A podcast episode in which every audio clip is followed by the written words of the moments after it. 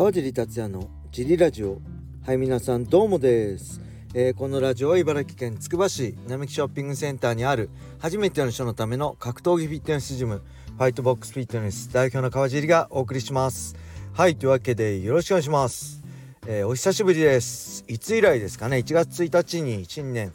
更新して5日ぐらい休んじゃったのかな？おかげでゆっくりしました。昨日のね5日からジムは再開して本日も通帳通りあります。本日は、まあ、今今年から土曜日は坂寄くんと小野田さん中心にやることになります。僕もまだ初めてなんでね行くんですけど基本的には2人にお任せしつつ僕は遠くからサポートする形だったり裏に行ったりして2人でできるような形にしてこうかなと思うんでよろしくお願いします。ジムはねえー、今日ね、えー、あのー、並木ショッピングセンターの前の並木中高の中学校の入試だそうでもしかしたら駐車場混むかもしれないので、えー、ちょっと早めに来た方がいいかもしれませんね。あの前半オープンの頃ね。はい。そんな感じでえー、まああのゆっくりしてたっていうのもあるんですけどこの更新しなかったのね。ちょっと石川県の、あのー、震災のこともあってあんまりねうんまあ別に僕はどうこうできるわけでもないし、えー、僕はね祈りつつ募金するぐらいしかやることないんで、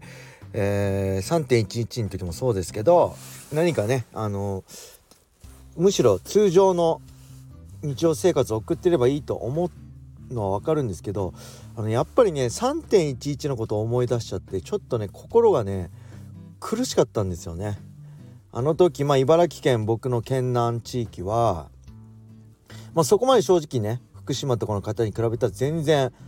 あのー、何でもないぐらいでしたけど一応被災地となっててで僕は、まあ、あれか約1ヶ月後に、まあ、アメリカでタイトルマッチ大事な試合を控えてる中での震災でまあガソリンもなくて練習も行けず道路もダメで車も乗れず、え、まあ食べるものもなく本当にあの試合前にこんなの食べていいのかなっていうのを食べつつねなんとか仕上げて仲間となんとか連絡取り合って少ない人数でスパーリングしてなんとかケージに上がりましたけど本当にあの試合に臨むまで、まあ、リングのケージの中よりも臨むまでの過程がね本当に辛くて俺なんで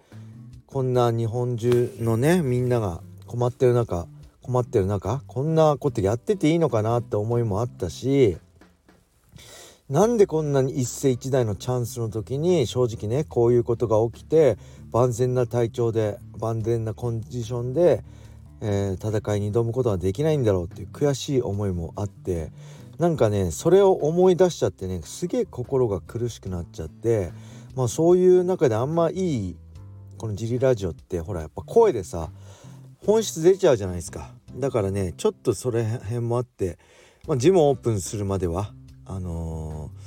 ー、ちょっとやめとこうかなっていうのもありましたね正直。はい。まあただジム始まってね日常が始まったんでこれからは今までと変わらずまあなるべくね毎日 更新していきたいと思います。はい。そしてねもう一つあの UNEXT でえー、大晦日ね去年の大晦日から山本キッドさんのあのドキュメンタリーがね始まったんですよ。でこれもしね UA あの UNEXT 契約してる人はねほんと見てほしいです。僕ねめちゃくちゃ感動しました。これ泣きますね。まあ僕は泣かなかったですけど多分あのー、あの時代を一緒に生きた人だったら泣くと思います。本当今まで知らなかったこととか出てこなかった映像とかばかりであの今まで知ってることを集めたのドキュメンタリーではないので全部ね面白かったですね。でタイトルがあのー「It was all a dream」っていうタイトルなんですよ。でこれはね、まあ、言っちゃいますけどね、えー、キッドさんが、あのー、最後に彫ったタトゥーなんですよね。これが拳右の拳かな？の拳のところにあの彫ってあってそれが最後出てくるんですけど、まあ、どういう意味かっていうと、まあ、全部夢だったっていうことなんですよね。It was all a dream まあ、その解釈をね、あのー、まあ、人それぞれだと思う。本当に夢のように素晴らしい人生だった。人生って素晴らしかったって思うのか、まあ、全部夢だった。それどう思うか人それぞれなんですけどこの最後のねこの画像が出てきてね僕はもう何とも言えない気持ちになりましたね。僕の行く上で、まあ、2018年に亡くなってしまったので41歳かな？41歳で亡くなったスーパースターですよ。今の多分雷神からとかね見たあの格闘技を知った人はこのキッドさんの全盛期のね強さだったり色気だったりを知らない人もいると思うしあの今全盛期を誇ってる堀口選手とか他のファイターも今の世代はねあの新井城選手もそうですけど山本キッドっていうファイターに憧れて MMA を始めた人いっぱいいるんですよ。でそういう意味でも是非ね今格闘技を来人を楽しんでる人にも是非見てほしいんで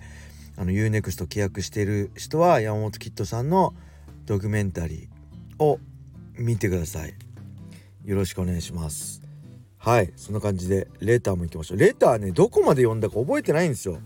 もしかしたらかぶっちゃうかもしれないけどごめんなさい。これギフト付きレターですね。ありがとうございます。川地さんお疲れ様です。2023年の G ラジオ配信ありがとうございました。さて川地さんが29日に X で取り上げてブレイキングダウンとスポンサーのニュースいろいろと思うことがあります。同階級のチャンピオンである鈴木選手。中量級の格闘技を定着させた正人さん。最高のメイドインジャパンと称される堀口選手。そんな人たちから苦言を聞き流す朝倉選手はかっこよく映る気もしますけれども大口スポンサーから注意が入ればはい分かりましたで態度を変えるのでな変えるのだろうなと思うと何とも情けないものです。もういいよお金の話もういいよ。知名度の話もういいよ。2勝3敗の選手との絡み。なんでか愚痴っぽくなってしまいましたが良いお年を。はいありがとうございます。ちょっとこれ URL あったんで見たけど長くてね全然読んでないんですけどまあどうなんでしょうね。まあよくわかんないんですけど、まあ年明けて山、あのー、山本さんじゃないや。えー、朝倉未来選手と、あの、堀口選手の対談が出て、まあ僕それ見てないんですけど、ツイッターで感想を言ってる人がいると、やっぱりビジネスマンとしては朝倉未来が圧倒的に優秀だっていうことを言ってる人が多いですよね。まあその辺でしょうね。見てる目線。えー、まあ朝倉選手はファイター朝倉未来以外のことで格闘技業界をいろんな目で見てて、まあ、そういう意味でのブレイキングダウンだってスポンサーだったりするんじゃないでしょうかだからまあ生き方だったりね目線にによってまあその地位とかね立ち位置によってあのー、その語るべきことは変わってくるのかなと思います。はいで朝倉選手はねまあ本当に才能あると思うし、えー、僕がね戦ったアリと戦った2019年の7月ですか？ヤッチ戦とか見る限りねあとグスタポ戦とかね。本当に格闘技だけに集中すればあのー、トップに行ける可能性は十分あったあると思います。ただね現状があまりにもあのビッグになりすぎてそれを許されない状況だった。それは彼にとっていいことなのか悪いことなのか悔しいことなのかね。は分かりませんけど彼の才能は間違いなくあるけどまあそれを格闘技だけに集中できる環境は今作れる状況今っていうかまあ作れる状況じゃないからまあ MMA ファイターとしては中途半端になってしまってますよね。はいそれがファンはまあ不甲斐なかったりいやいやそんなもんじゃないでしょっていうのがファンっていうかまあ格闘技ファンはねもっと強い朝倉未来見せてよっていう思いがあるんじゃないのかなって個人的には思いますね。ただお金も大事だし知名度も大事だしね強さも大事なんですよ。何か一つだけあればいいじゃないんですよ。強ければお金も知名度もついてくる。そういうわけじゃないんですよね。やっぱりあのこの強さお金知名度全てを手に入れなきゃスーパースターにはなれないし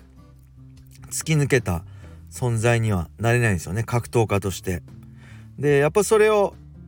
やったのがまあさっきもね話題に出てきた山本キッドさんとかまあそういう選手だと思うのでうん。やっぱり僕はそういう選手がかっこいいな。やっぱり山本キッドほんとねかっこよかったなと思いました。はい。そんな感じで何かなんかまとまんないですけど、えー、今回はこれで終わりしたいと思います。久しぶりの D ラジオ聞いてくれてありがとうございました。それでは皆様良い一日を。またね